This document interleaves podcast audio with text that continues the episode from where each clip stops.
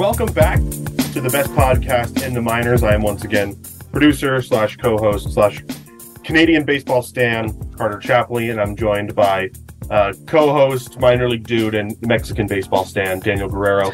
Daniel, it's a tough day for us too, isn't it? It's it's it's a little bit maybe a uh, contentious episode. Uh, what back in 2013 was it 2013? This would have been a very contentious episode. It was, um, it was 2013. Yeah. I think it's water under the water under the bridge at this point. Yeah. Um, Between us at least. right. I don't know how Tyler O'Neill feels about that. Uh, that that uh, that that afternoon, but I, I guess uh, you know, he, he, he might still carry some bad blood. Who knows? We'll find out today. I, of course, speak of, of, that. You know, by the time this episode comes out, we'll know the result of the game. But Canada and Mexico take each other on in a, in a winner take all matchup at the WBC today to see who moves on to the quarterfinals. Um, I'm not very confident in my Canadian squad. Daniel, I think, is a little more confident in his Mexican squad to um, to move on in this game in this series. Um, what have you thought overall of the WBC, Daniel? Have you uh, have you watched more than just your own teams?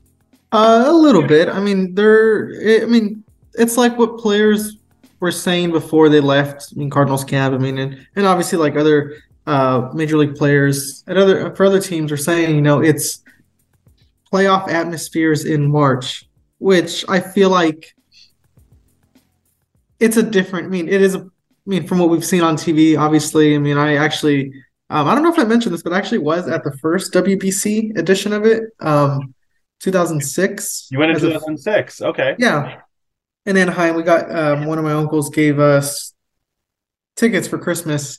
Um, I had no idea really what the extent of it was or what what it was. I just knew we were going to see baseball games at Angel Stadium. Um, it was cool. I mean, seeing fans and seeing you know different teams represented. I mean, because I remember seeing uh, like Team Japan play. I remember seeing Ichiro hit a home run in the first inning of of their game. I think it was against the U.S. Uh, obviously, seeing Mexico play, seeing you know all these other U.S. players. I mean, on that team.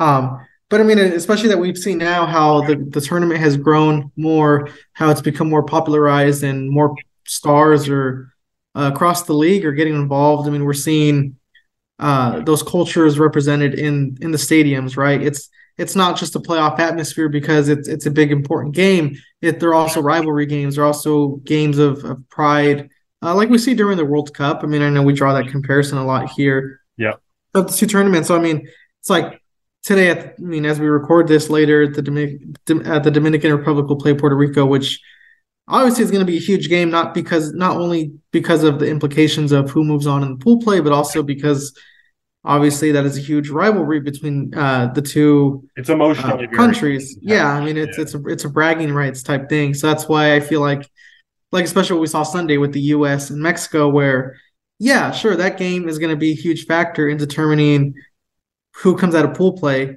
but also it's a sense of like okay like especially when we see in soccer where it's like these are the two natural rival countries that play against each other in, the in the CONCACAF and now we see the baseball version of it um, where a lot of Mexican fans treat it like treat it as such where it's like this is a huge win um, not just for the team and for the tournament but also just for a sense of national pride and and seeing your you know the country or culture your heritage kind of be represented and and and show up like that. I find, yeah, I, I agree. Having that, you know, it's it's it's they call it club and country for a reason, right? Like there's yeah. things. It matters more, and I think we kind of see that now in that, like, to some countries, this just matters more. Like for some people, this is an opportunity to, like, represent your country in a, in a way that you otherwise wouldn't. And mm-hmm. like for for countries like especially for really small countries like like like Puerto Rico, like the Dominican Republic. Um, I'm trying to think like you know you can go you can go anywhere like across the world. Like Czech Republic, there's a lot of pride because they don't have a, exactly a great baseball history, and this is kind of the yeah. It's more it's more of, yeah like a more of a landmark kind of groundbreaking thing for them. Right. There's a lot of Canadians who. Um, like Tyler O'Neill has talked about it at length about like the pride that he feels in wear, being able to wear the Canadian jersey. Like he and he has to his credit, has you know he has played for Team Canada at every opportunity. Uh, people like Freddie Freeman, who are not American born or uh, Canadian born Canadian born players, but have a deep emotional connection to the country through their families, they can represent them in a way. And, and, and I'm not sure we get the same. You know, I think we get uh, some of it out of the out of Team USA in that they have a lot of fun doing it. Um, like everyone talks about how much fun it is to play for Team USA to play on a lineup like that. But I do sometimes see the intensity that other countries play with and see it's a little bit different. And um, it's just so exciting to watch. Now, I, I will ask you because I've looked it up. Um, you went to the 2006 World Baseball Classic in Anaheim, which I find rather unique that you got tickets to because um, it wasn't a um, a group game. That was the secondary group that they used to have. Oh, was it? It was a second round game, which Mexico qualified for, but wasn't yeah. like a guarantee to qualify for. Canada, of course, um, was the uh, was on the outside looking in in Pool B that year when Mexico and the United States moved forward. Um, all three teams had a two and one record, beating up on South Africa. Uh, but do you do you remember the score of that game you went to? I have it right here. Which uh, one? The the Mexico USA Mexico, one or Japan. Japan? Mexico, Mexico Japan. Japan. I don't I don't remember if I was exactly at the Mexico Japan one. I know for sure I saw USA Japan. Okay. Um, and I know for and I know for sure I saw Mexico USA. Um, I do know. I think I went to three games though, because we had tickets to all three games, or I we had tickets to a bunch of the games that were there. And I remember, actually, I remember kind of feeling bad because I think I went to all of them, and like my one of my older brothers, like, like, oh, like, no, you take the ticket. And I was like, uh, well, I mean, I felt kind of bad taking it from him. Oh, they're like, oh no, like you go. Um, I don't, I don't remember the score though. I do remember that Japan. I'm, I'm pretty sure Japan beat the U.S. and I remember Mexico beating the U.S. and that and so the games Japan that I went lost to. Four three to the United States. Oh, never mind. Uh, Japan beat Mexico six one, mm-hmm. and then Mexico beat the States two one. Yeah. Yeah. Which I is... remember that. I, I remember the Mexico win specifically because I remember players literally like running like this. This this is I guess like as a kid because I mean what that was 06. Yeah. So I was what maybe like nine at the time, maybe eight. Yeah. Uh, I do remember specifically remember seeing the Mexico players like literally running or like or on like around the warning track of like the outfields, not the warning track, but like part like literally circling the fields like a victory lap and like throwing like baseballs into the crowd, which is um, because of because yeah. of how huge of a win that was. And that that win for Mexico kept the U.S. out of the semifinals. Yeah, that if if the U.S. had won, they would have gone into the semifinals. Ultimately, they they didn't. But you know what? A Piece piece of little baseball history. I went to the 2013 World World Baseball Classic in Toronto. Mm-hmm. I had a little bit of a tweet thread about this, about how like, you know, in, in, in Toronto, I went to uh, Italy, Venezuela, Canada, USA, and USA, Venezuela. I think was the was the three games I went to, and then my sister, uh-huh. my dad took my sisters to, the, to some of the other games. Um, like I, I remember like that. It's so funny, like in hindsight, knowing like two or three years later, the Blue Jays would play really important games in Rogers Center that would be like mm-hmm. just loud. But after going to Blue Jays games for you know the first 18 years, 17 years of my life, um, no, it was 2009. It had to have been because 2013 was in Arizona when they when yeah yeah because that, that was that that bench clearing brawl. 2009 it was in Toronto, and the lineup was like, gosh, I'm trying to remember who let off. It doesn't really matter who let off. It might, you know, what's funny? It, it might have been, and I'll have to look it up. Stubby Clapp, Russell Martin, Justin Morneau, Joey Votto, Adam Loewen, And Adam Loewen is now a pitcher on this Team Canada, um, this current iteration of Team Canada. Um, but Canada lost 11-7 to the States, but it was the it was the most exciting baseball game I'd ever been to because it was the only time I had been at Rogers Center, then Skydome, um, where it was a sellout. It was the first yeah. time I'd ever been in that building where it was a sellout. Uh, so I remember that very deeply. But now we, yeah. we've reminisced on the World Baseball Classic. Yeah. um, we do have some minor league stuff to talk about. Um, I guess we can keep it on theme here. Um, for some teams, their trips at the World Baseball Classic are over. They're moving on. Um, teams like Korea specifically have um, bowed out earlier than I think they would have liked to or thought they were going to. Um, mm-hmm. So Tommy Edman is coming back. Um, I think that's uh, you know Great Britain uh, after a really really exciting stretch here in uh, in the United States stateside. Uh, they're bowing out, so there's some um, Cardinals uh, effects there. Uh, one of um, Canada or Mexico will be done after today, meaning uh, Tyler O'Neill, Jojo Romero, or Giovanni Gallegos will be coming back. Uh, the real big one here is, is Tommy Edman, though. How is Tommy Edman returning to camp going to impact specifically one guy, Daniel? I want to let you kind of. I'm going to tee this up for you a little bit. What what what's the impact Tommy Edman has in returning to camp?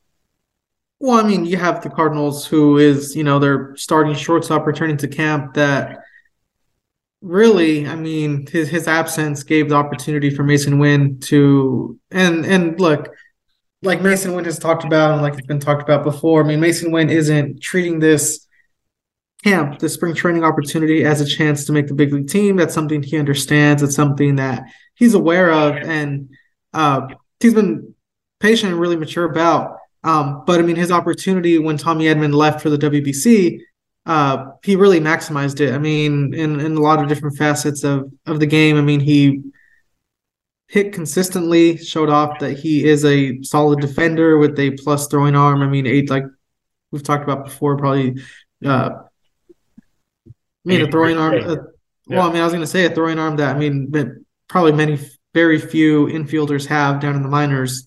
Um, I'd say very few pitcher pitchers. Pitchers, exactly. I mean, shoot, uh, you you could make a case that he could probably throw harder than Tink Hence. I mean, if yeah. if given the opportunity, which we've seen. Mm. Um, but anyways, but yes. So to to your point, the return of Tommy Edman obviously is a lot earlier, maybe earlier than expected from uh based on you know kind of what what people or what what we thought team South Korea w- was going to be able to do in the World Baseball Classic.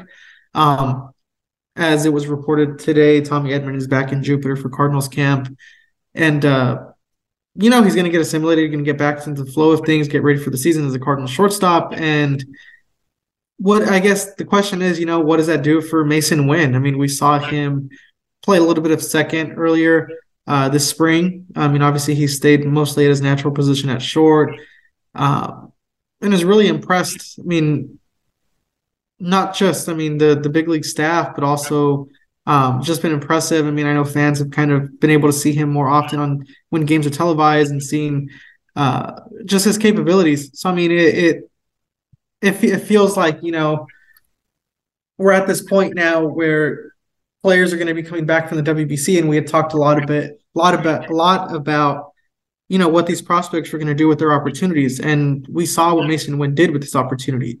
Um, now, how many opportunities are left moving forward? I mean, that that we'll find out later in terms of you know how much longer he is in big league camp, uh, how much playing time he gets now that Tommy Edman is back uh, playing shortstop for the Cardinals in the Grapefruit League. Um, but I, I feel like regardless of, of what happens, I mean, it's it seems like uh, Masyn Winn has has done enough to say like, okay, I mean, get to done enough to to get that vote of confidence of like, yeah, th- this guy is the shortstop prospect that he was kind of touted to be um, that we had been hearing about for for quite a while now. It also probably suggests that he's probably closer to the major leagues than we thought he was. Mm-hmm. Right, like and that one yeah. does not one camp does not make a case for being an MLB player, but it's certainly like he came in knowing exactly where he stood in terms of like he's you know he could play this year. We could see him in the major leagues this year if, if things happen. But now he's made the case that maybe we instead of could we should see him should time playing time arise. Now, you know, as as the St. Louis Post Dispatch's very own Ben Frederickson reports that Paul DeJong is going through some, you know, injury stuff right now with his back. It, it, it's curious to see, and, I, and and I mean, I should say, I should contextualize, you know, Ben's report. It's not something that they see as like he's not like going to get surgery. He's just struggling with some back tightness.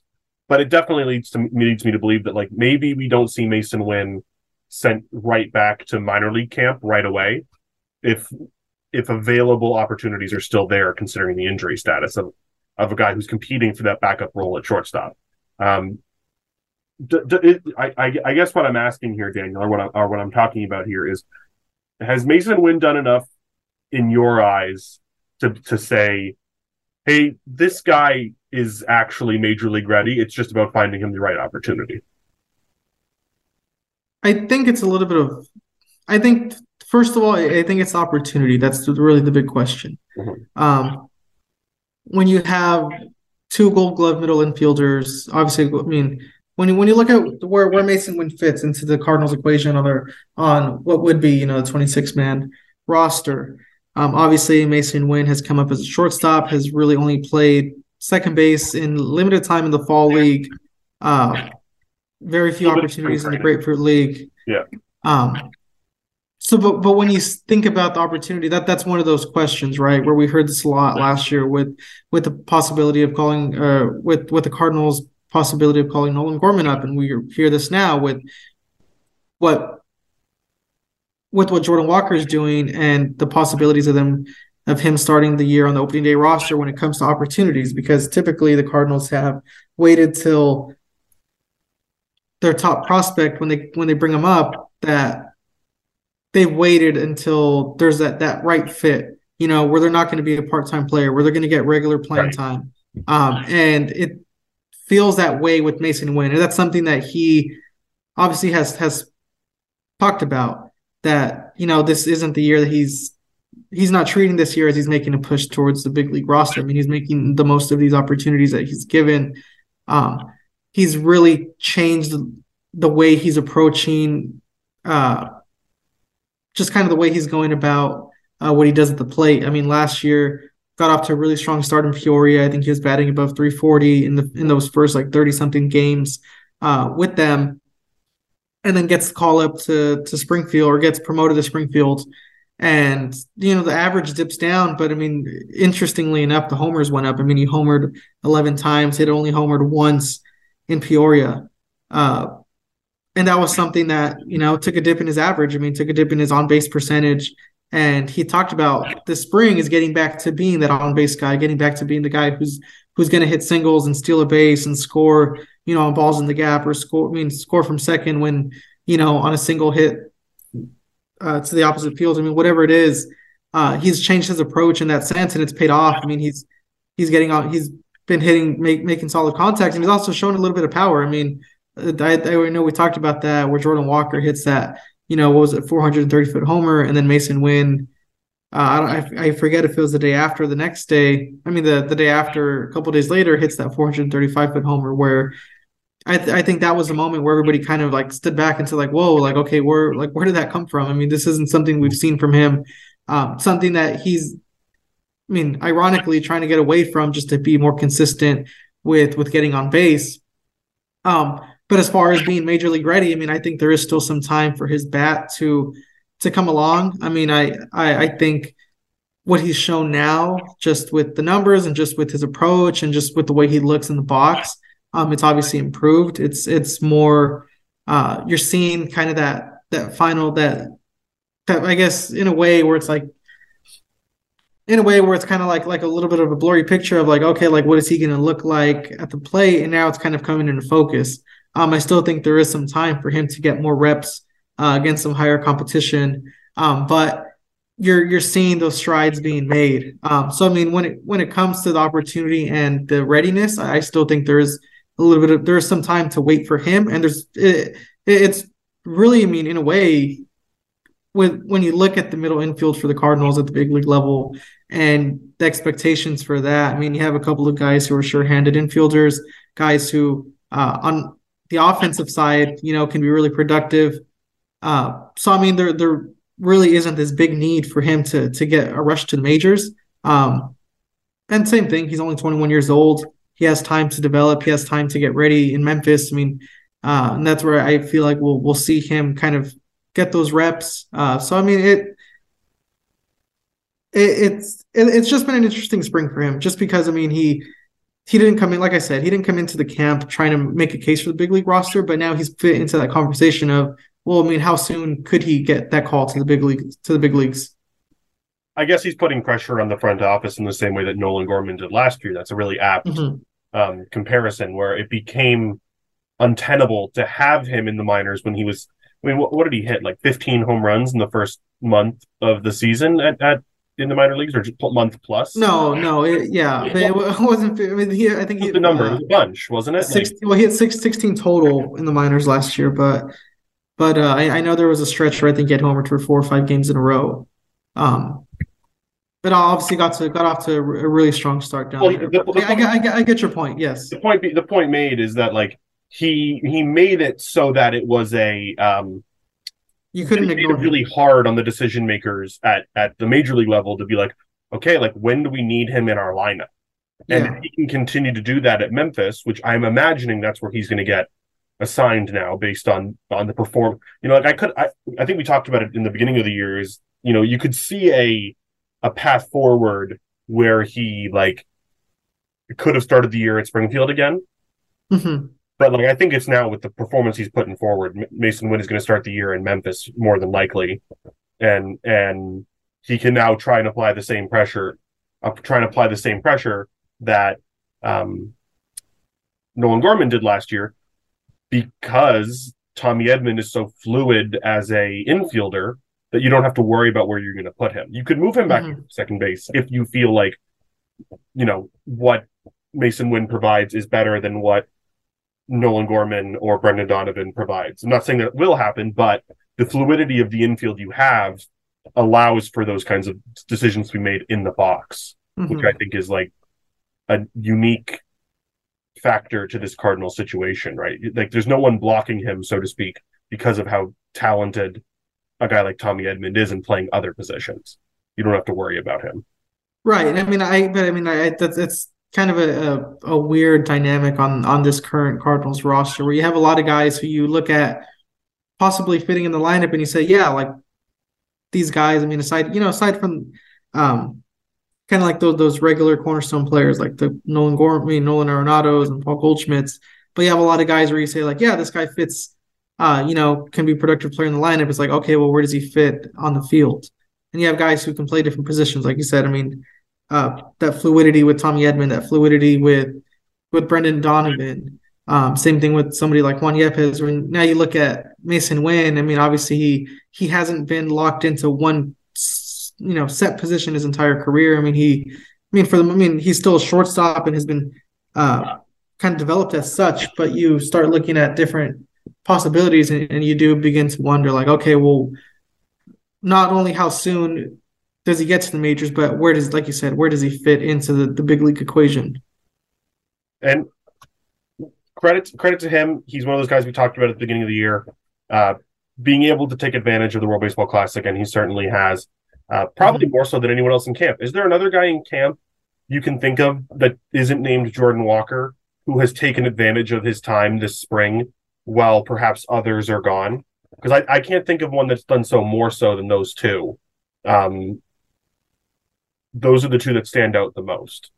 Yeah, I mean, I, I, guess if we're talking about somebody who has taken advantage of opportunities in camp, it's got to be Tink Hence. I mean, he still has looked, the yep. stuff has looked really good. I mean, this is another guy who isn't playing to, it. I mean, isn't coming into the situation trying to push for for a spot in the big league bullpen, but he's the stuff he is showing and the results he's getting and the poise that he's demonstrating. Um, I think Oli Marmol said, said it the best. I mean, it, it, it allows you to dream on what he can be.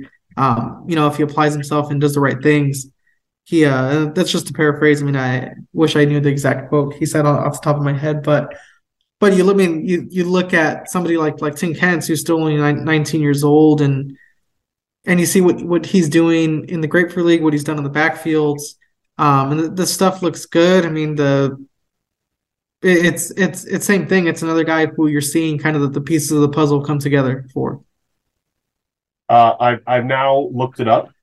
Um, Nolan Gorman had 14 home runs before being called up to the major leagues last year, so I wasn't far off. He said in the first month. When was he called out? It was May, wasn't it? Okay, fair, fair, fair. But the but in fairness, the minor I guess the minor league season started on on, on April fifth. Okay, fine. In the first two months, then fine.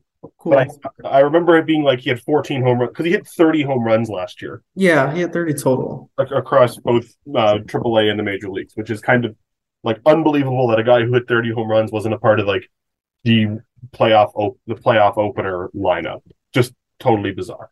Um, I do want to talk about some other guys who have been impacted by the World Baseball Classic, uh, but more so in how they've been impacted um, since in going to the World Baseball Classic. A guy like Tyler O'Neill, he's not a minor leaguer, obviously, but he has been um, excellent for Team Canada. That's a consideration to have. That's not one we'll talk about here.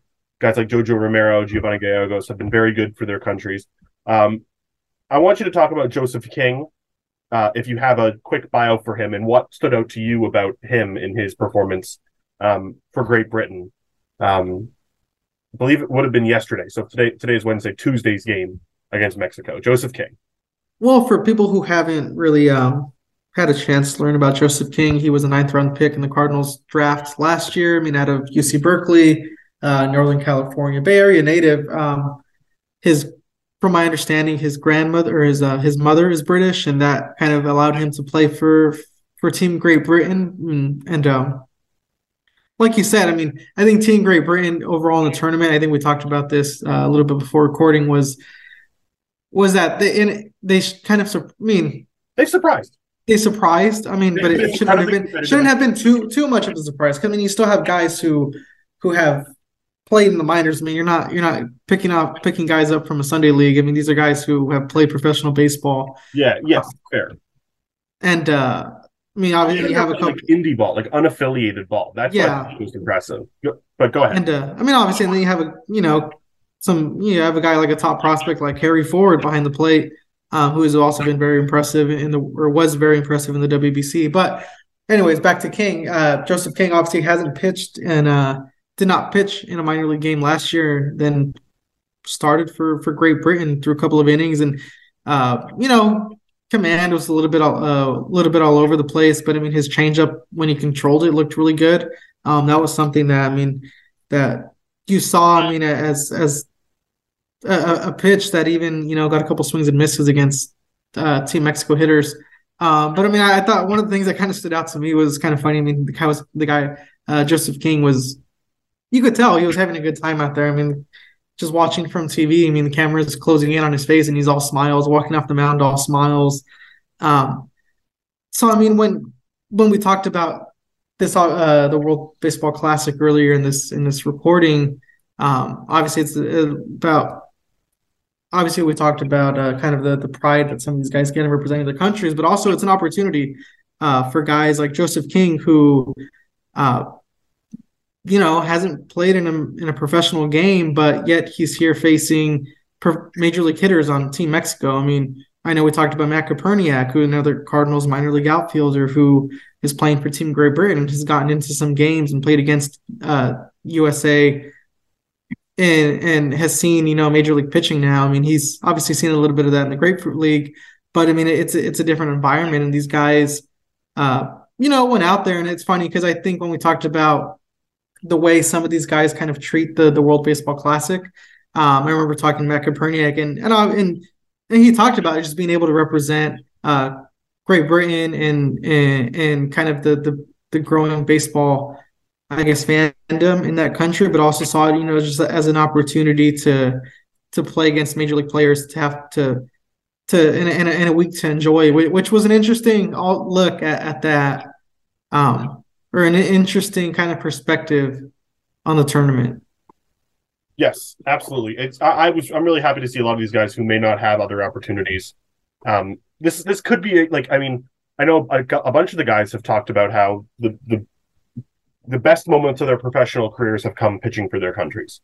And mm-hmm. you know, the, this is an opportunity for a guy like Joseph King to not only be on the biggest stage, but also get a memory for the rest of his life that, regardless of how his professional career will go, no one can take that away from him. And and that's real and that's really really cool. Uh, we talked about Matt Koperniak.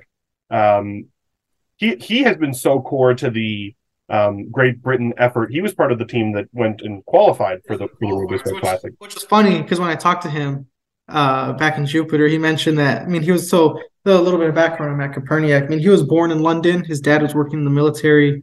I mean, obviously his parents lived there uh, during that time. And then he moved back before he turned one. Uh, he didn't return to Europe up until that Regensburg, Germany qualifier, which was yeah. pretty something that he kind of laughed about.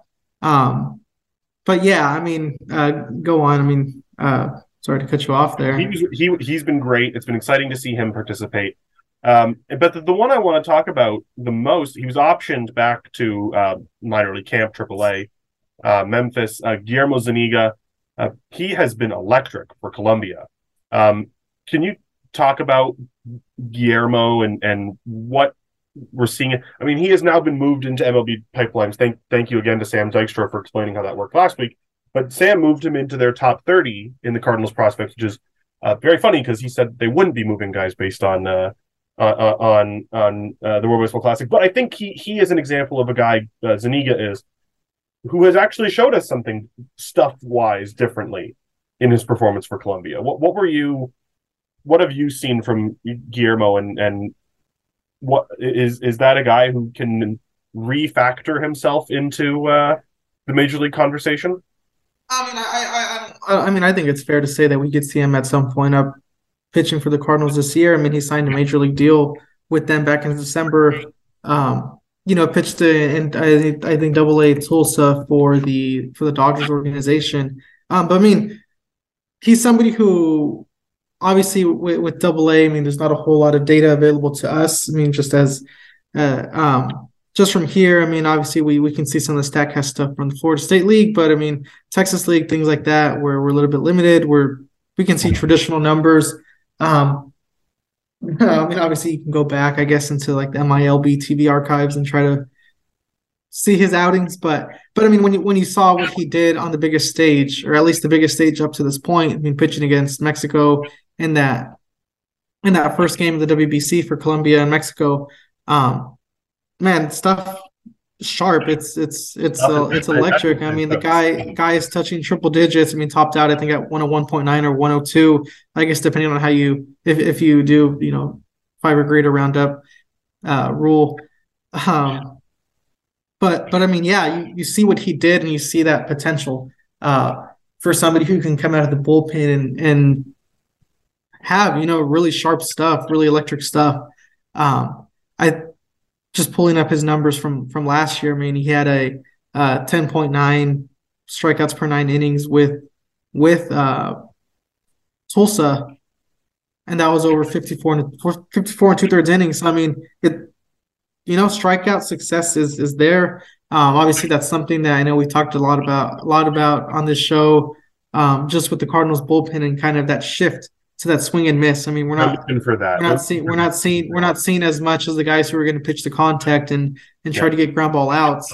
Um, that I mean that that's obviously not only a shift to the Cardinals, but kind of a shift in baseball where where guys um, are valued more for that that whiff rate, that that ability to get guys to chase and and when you have somebody who touches 100 or 102, I mean, it's another thing. You can't really ignore that. I mean, it's, uh, it, I mean, it, it was a really impressive outing. Obviously, it's something that that got attention from you know the people who make prospect rankings, um, and rightfully so. I mean, when when you do that on on a stage like that, um, but I mean, yeah, it's I think it's fair to say that at some point, I mean, Guillermo Zuniga is is somebody who you could see uh, you know, getting an opportunity to contribute at the big league level. Yeah, it's kind of funny because I think back to when um, Oli Marmol was talking about in the middle of last season, you can't teach 99. You can't. And then you have I, a guy who throws three extra miles an hour harder than that. Um, yeah. I mean, velo is one thing. His ERA doesn't stand out as great from last year in, in Double A Tulsa, but like it, it, felt like the reason he was so ta- he was so good in that outing for, for Colombia was not only his ability to, to you know pump velo, right? Get get up into those triple digits.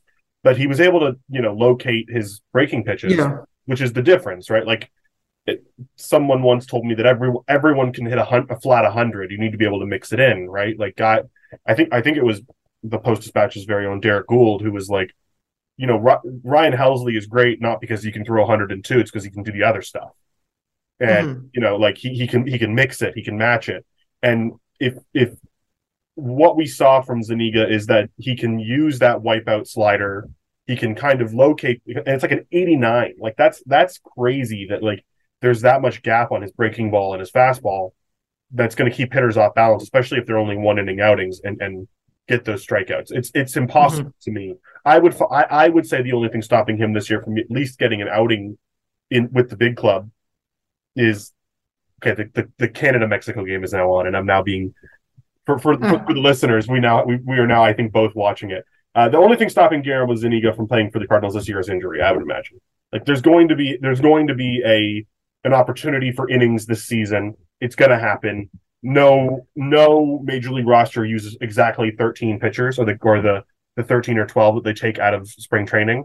He's going to get an opportunity, and with the stuff he has, they're going to want to see what he does in the major league sooner rather than later. That's that's my read on that kind of thing. Yeah, that, that's a good point. I mean, the 26 you leave camp with are, aren't the 26 you end the season with, or even play with. You might end the season with, but somewhere in the middle there. Yeah, like, exactly. It, it it changes, right? And and um, he does something that the back end of the bullpen they were they were kind of desperate for last year. It seems like with the Cardinals was that once you got to the eighth inning with the lead, you felt pretty good with that Gallegos, um, Helsley back into the bullpen. And you can tell me if I'm wrong about this, but that kind of that was kind of where things kind of felt more comfortable uh, last year. It was bridging the five inning start from six, the sixth and seventh inning they had struggles with.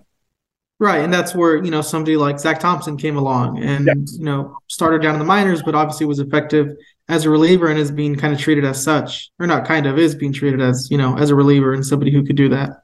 Yeah, and and if you can, if if Zuniga can find his role as the sixth inning man or the seventh inning man, and and you know like you might not think of a guy who throws triple digits as being well, he's most valuable in the sixth inning.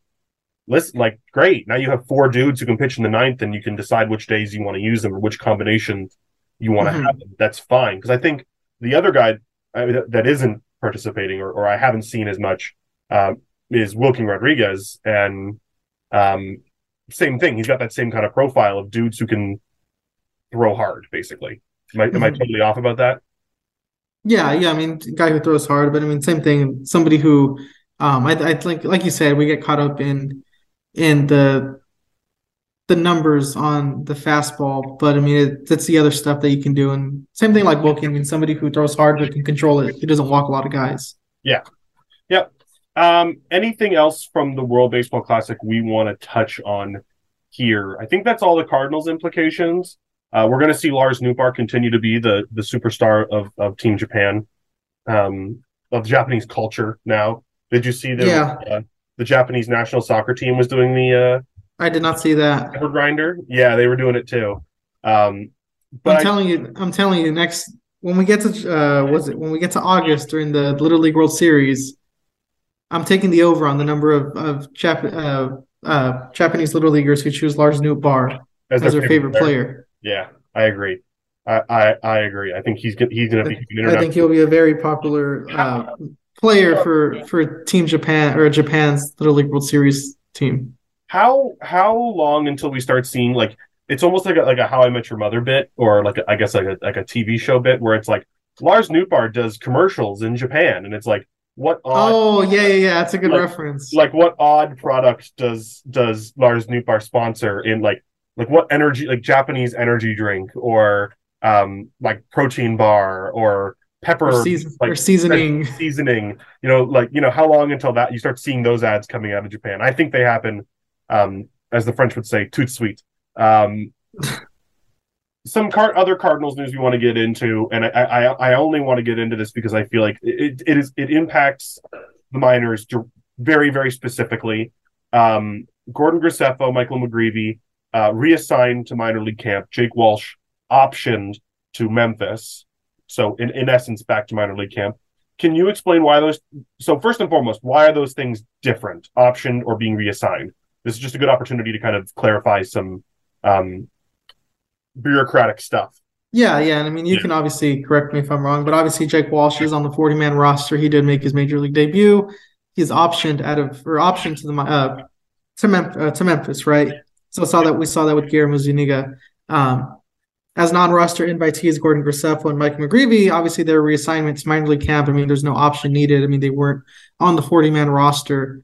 Um, and essentially they just kind of get sent to the other side of uh, the minor league clubhouse and the backfields at this point. And, and obviously, there's an opp- there could there could be an opportunity where they uh, are in a bullpen for for a great grapefruit league game, and we've seen that with with some other uh, guys who have been in minor league camp. I mean, Cooper Hjerpe has been in the bullpen. Brycen Mautz was also in the bullpen for them. We saw Mike Antico make a start in center field. Victor Scott as well. Um, but yes, but I mean, th- that's actually good clarification on that. Um, so thanks for bringing that up. Actually. Yeah, it's it's. An, I think it's just an important note to keep track of in terms of like this is why this guy got reassigned versus optioned. Um, the the the third guy, the fourth guy in that list, uh, being Freddie Pacheco, was waived and claimed by Detroit. Uh, he was a guy we looked at as being really valuable to this team. Uh, we thought he was going to play a bigger role than he ended up doing for the Cardinals. Um, could very easily play a big role for Detroit next year. Uh, do you have any sense of what that situation is all about, and and what maybe Detroit fans can can expect? Are there are there Detroit fans listening to this podcast? No, but I might clip it and put it on social media or something. um, that'd be funny if there were like Tiger fans who listen to the best podcast in the minors. They know what's up. They're probably listening to, to soccer to STL today soccer talk. That's for sure. Yes, they are for sure. Um, they don't have their. But anyways, but yeah, but anyways, I mean, Freddie Pacheco. I mean, like you said, was one of those guys that we talked about as somebody who could. Especially, I remember talking about him a lot late in the season as as as a potential fit to to whether I mean somebody who could provide some innings out of the bullpen. I mean, he closed games for for Springfield and Memphis last year. Um, had a little bit more success in you know when it comes to like ERA and stuff like that in Springfield. When he got to Memphis, um, still was kind of the back end of the bullpen type guy. Uh, also, same thing, guy with high velocity. Um, some, I mean, and, and, and somebody who you looked at the makeup of, of his arsenal and kind of felt like, you know, there's a fit for him somewhere in a big league bullpen. Um, obviously, just never got that opportunity uh, to do that last year with the Cardinals. You know, won't I guess from what we're looking at it now, I mean that that opportunity could could come with Detroit, but um, but yeah, I mean it's Cardinals. I mean when as we get closer, I mean what today's March today March fifteenth, the day after twelve days the day after St. Louis Day, March 15th. I mean, you're yep. kind of looking at at what I mean what that those 26 players breaking camp with the Cardinals are going to be. I mean, you you start to think that, you know, there's probably a chance that you have to clear a roster spot for somebody who who really impresses you and you can't really leave behind in the minors.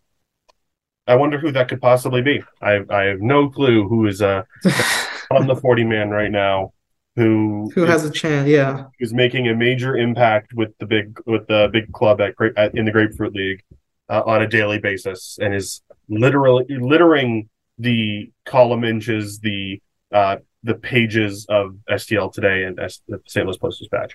Um,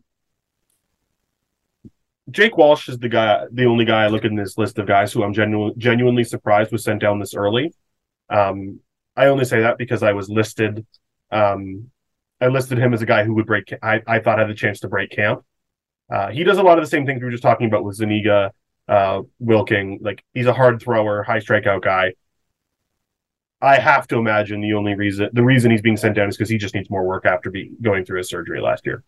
He just yeah, I think more I, opportunities in, in the minors to get yeah, that's a good point. I mean, he talked about his arm feeling. I remember at Winter World mentioned that you know his arm was feeling as best as it as it, as it had been. I mean, after uh, mm-hmm. record, I mean, after the injury from last year. I mean, when, when we saw him up in the majors, I mean, he had that swing and miss stuff as well. That yeah, that that the Cardinals are looking for. Um, but I mean, yeah, I, that's the same thing. It's another guy who's already on the forty man, can come up at at some point to make an impact on the big league team.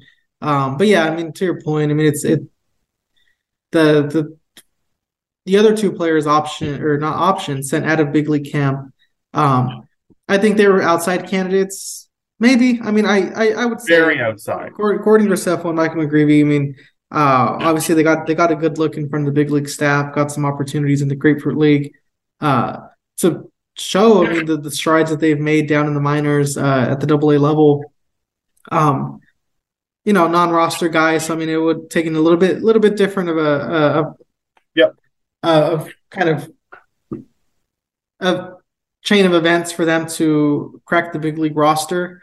Um, you would have a couple of guys who, Jordan Walker esque esque spring. Yeah, and um, yeah, I mean, but when you look at kind of going into the minor league season, and you know, as as you know, we look at the, like just overall kind of trends in the minors on this podcast. I mean, when you when you look at kind of what they've taken away from that camp, um, and kind of how they're they're going into the year. I mean, we're we're going to see them as well. I mean, yep, still stay still stay on the starter track. They're going to get innings. Um, they're they're guys who haven't, you know, understood what what they need to do to to improve and what they need to do to kind of find those consistent results that they're looking for. Um, they both had a ton of innings last year, and you know, could could see them in Memphis. Yeah, this year. I mean, I, that's something that you know is a possibility of them kind of being that starter tandem down there, um, and really just kind of gearing up for you know possibly later the season or even 2024 if you know with with, with the way the the the Rod the Cardinals the Cardinals roster makeup is. Yeah, there's going to be opportunities for them in the future. It it kind of stands to reason that with Grapefruit League coming coming to a close in the next two weeks, mm-hmm. guys like uh, Jack Flaherty and Steven Matz and yeah, you need they're gonna go they're gonna go deeper into games, so there's just less innings to like eat. Mm-hmm. So you can like there's not opportunities for Gordon Graceffo or Mike McGreevy to pitch in the Grapefruit League. So go put them down in, in um, minor league camp where they can play back backfield games and actually get starting opportunities as they gear up to start games in the minor league. Right? They're not being yeah if they were being profiled as minor leaguers or as relief pitchers, excuse me, in the minors, you might see them stay with the big club because they're going to get opportunities to pitch an inning or two in the Grapefruit League. But that's just not the case anymore. You're not going to you're not mm-hmm. turning those two top starting pitching prospects into relievers just yet. So give them chances to work as they would normally, rather than behind Jordan Montgomery, um, Jack Flaherty, uh, Steven Matz, when Miles Mikolas and Adam uh, Wainwright return, those two guys. Um, mm-hmm. uh, I do want to say before we sign off here a quick word of uh, support, uh, thoughts, energy, and prayers for uh, um, Jose Quintana, former Cardinal. Mm, they found yeah. a tumor on his ribs, which will keep him out. It's benign, fortunately, um, but that is a scary situation for his family, regardless uh, for him and his family, regardless. So before we kind of sign off here, I just wanted to make note of that. Uh, he was a very kind cardinal. Um, in his short time here, was very friendly to, to both me and Daniel. Uh, in my limited experiences with him, he was very nice to me. Uh, he, he I, I, will, I will say, he sprayed a bunch of White Claw on me in Milwaukee um, when they clinched the uh, NL Central crown. He was a very friendly guy, and I was very upset to hear that they had found a medical issue that's you know, pitchers already go through enough. We talked about that at the beginning at the beginning of the show. They already go through enough, um, arm wise, injury wise, that to have something that's completely unrelated to baseball um, is just too bad for a guy like him who was kind of coming off of a really strong year. So thoughts and prayers to him and his family. Uh, anything else you want to send us off here with, Daniel, before we uh, um, go forth with the you know two more weeks of spring uh, before opening day here in St. Louis? Yeah, I mean it. Uh going to be a interesting wind down to to the end of the Grapefruit League. I mean, we're getting to that point where we're going to start seeing names leave big league camp to go to minor league camp. Uh, roster starts to take shape. I mean, not just at the big league level, but I mean even at the minor league level, where guys uh, are going to end up starting the season.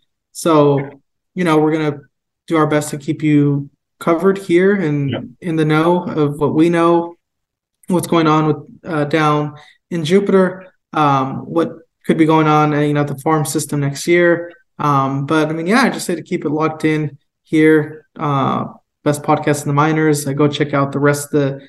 Are we calling it the St. Louis Post Dispatch Podcast Network, or do we have a name for that? We don't have a name for it yet, but we're working on some stuff like that. So that that's that might be a little bit of a tease moving forward. Mm. But yes, go check out uh, the best podcast in baseball. But you probably already knew that. Um, check out Net Front Presence, our blues podcast with uh, our blues writers, Matthew DeFranks, Jim Thomas. Check out uh, Eye on Eye on the Tiger. Do I have that right? Eye on the Tigers. Eye on the Tigers with Dave Matter and Ben Frederickson, and also check out STL Soccer Talk with Carter Chapley and S, uh, STL City beat writer Tom Timmerman. Uh, so I mean, yeah, I mean a lot of good stuff coming in. Uh, you know, a lot of content you can find online.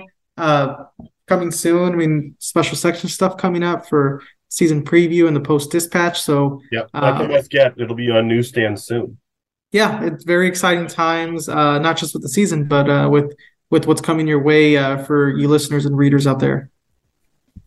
Daniel, we're only what what are we now? Fourteen days away, two two weeks from Major League Baseball. Um, two weeks.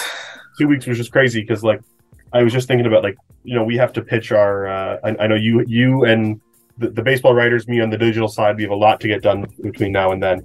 But this podcast will be going again all season long uh, until I'm told otherwise. So uh, right, we'll, be, we'll, we'll, be here with the uh, with the minor league scoops. Uh, I know Daniel and I are planning a bunch of trips this year to go visit some of the minor league sites. Um, we'll have eventually minor league rosters will be announced. There'll be lots of stuff to talk about. So thank you everyone for listening. We appreciate you your time, energy, and effort. And uh, two weeks till baseball season starts. Exciting.